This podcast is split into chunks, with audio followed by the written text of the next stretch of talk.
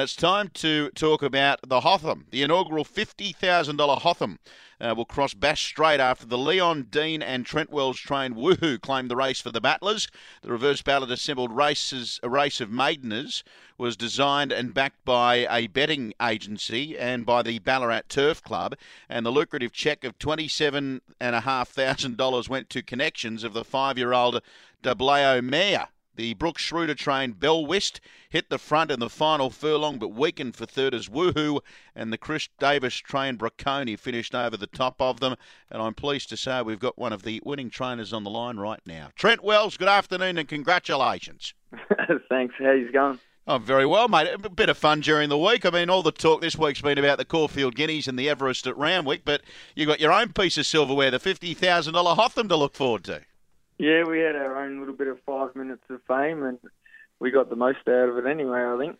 I, I guess it goes to show the you know the highs of racing uh, in some states and the capital cities. You've got people racing for five point eight million dollars, and you've gone around to win twenty seven and a half thousand dollars. But hey, a check's a check, isn't it? Yeah, and a win's a win. As I said, we got a buzz out of it, and the Ballarat Turf Club they put on a, a great little event there, and uh, I rode a couple of winners over the jumps, a couple of big winners over the jumps, the features, and um, I reckon I got more of a buzz at Ballarat, um, cheering at home and hearing everyone do the big woohoo.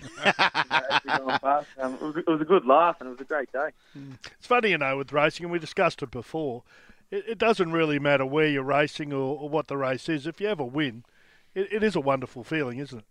Yeah, and especially the lead up on social media and you know, it was all of a laugh, and, and we got into that as well. Like as I said, we don't take things too seriously, and um, you know, the, the horse especially, she she was she's not she's only a little horse, and she's got a bit of attitude about it, and her name brings like a bit of attention with it as well. So mm. um, they couldn't have hoped for a better result, the club and, and Sportsbet, I assume. But even the boys that were doing it all from Sportsbet and Racing.com, they they got in on it and advertising donkeys and that, and we just had a laugh. We didn't get offended by it, and it was all it was all just a bit of fun. Trent, I'm guessing the owners would have been very very happy with that twenty seven and a half thousand dollar check. Yeah, the best part is we own eighty percent of it. So, uh, no wonder you're woohooing. Yes, yeah, we were doing a bit of woohooing, but even a couple of uh, five percent of the owners, we give them that share to um, the, the two ladies that babysit our little boy, and they've never been a racehorse in their life. So, and uh, that was their first win that they've ever experienced. And another guy that um, been in a couple of horses in Melbourne and's never had a winner either, and he's in Tassie. And I think they were a bit overcome with the media attention they got. They because they couldn't. When I told them I was taking it to Melbourne and we decided to do this, they couldn't quite work out. You know, I can't win in Tassie. Why are you taking it to Melbourne for? They, they sort of scratching their heads, and even our dad, who's in the partnership with my brother, he, he was he didn't want a bar of it. He just couldn't quite work out the concept. But um, uh, they all got along. They got along with it when they seen Sportsbet open up at three dollars twenty or something like that. They thought yeah. we must be in with some sort of chance. Hey Trent, tell us a little bit about your your organisation or your, your your training setup down there. Obviously a family affair. How many horses you got in work?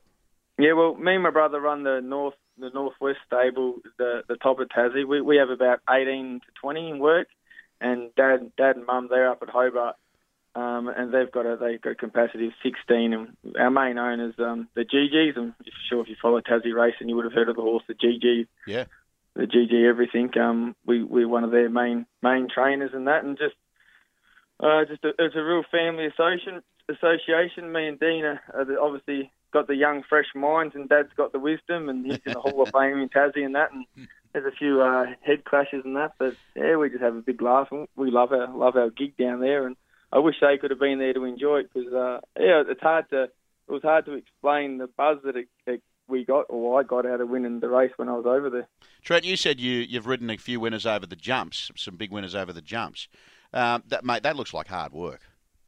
yeah, I walk around about 80 kilos now, so uh, that was the hardest part of that. But um, yeah, the comparison, it's different training to riding, but I, you know, I, I love my time riding over the jumps in, so, in Victoria. So how do you go when you've got to give a, a jockey a bit of a spray for a bad ride? Do you, do you, uh, you know, sympathise with them because you know the pressures they're under, or as the trainer, do you just give it to them? No, I'm a lot more sympathetic than my dad would be because I've recently ridden over in there. But uh, Woohoo's jockey that rode a last start, Jason Maskiell, he uh, went round the outside on the wet track and no one else done it, and he he's probably got the biggest spray I've given one. I, um, I, I let loose on him. Hey, mate, what, what, done me a favour. what's the? Um, I mean, everyone involved in the racing game wants to. I don't know, train, ride, whatever the winner of a Melbourne Cup or something. Is that is that still something that you know you guys aim to do? Oh, I don't know. Um, I don't know about a Melbourne Cup. We just love love getting winners. We're very, you know, we're we're not delusional. It's, Yeah. it's a bit hard to get a Melbourne Cup win, even a hometown cup. Like we had a runner in our hometown cup in Devonport, and a couple of runners in the Lonnie and Hobart Cups. We just want to do well. We work really really hard. We work as hard as anyone else does in business, and just winners. And um, it's, it's not about being rich or anything for us, and that's what probably the Hotham was all about. It's about I wouldn't call us battlers, but uh, we we make the most of our, our, every opportunity we get, and it's just really hard to get owners in Tassie and and uh, get ahead, but we make the most of what we can. Did I see the trophy during the week? It's about two stories high. it was a joke, the trophy. All right. We have, we have we couldn't get it back, and it was it was made. I reckon it cost them twenty bucks to make. It was like uh, it looked like it was worth about five grand, and it was all this plastic wobbly stuff. But, and when they presented it to me, they presented it to me, and then yeah, done the speech, and then it was like, righto, you're on your own. You've got this thing, three point three meter long trophy, like.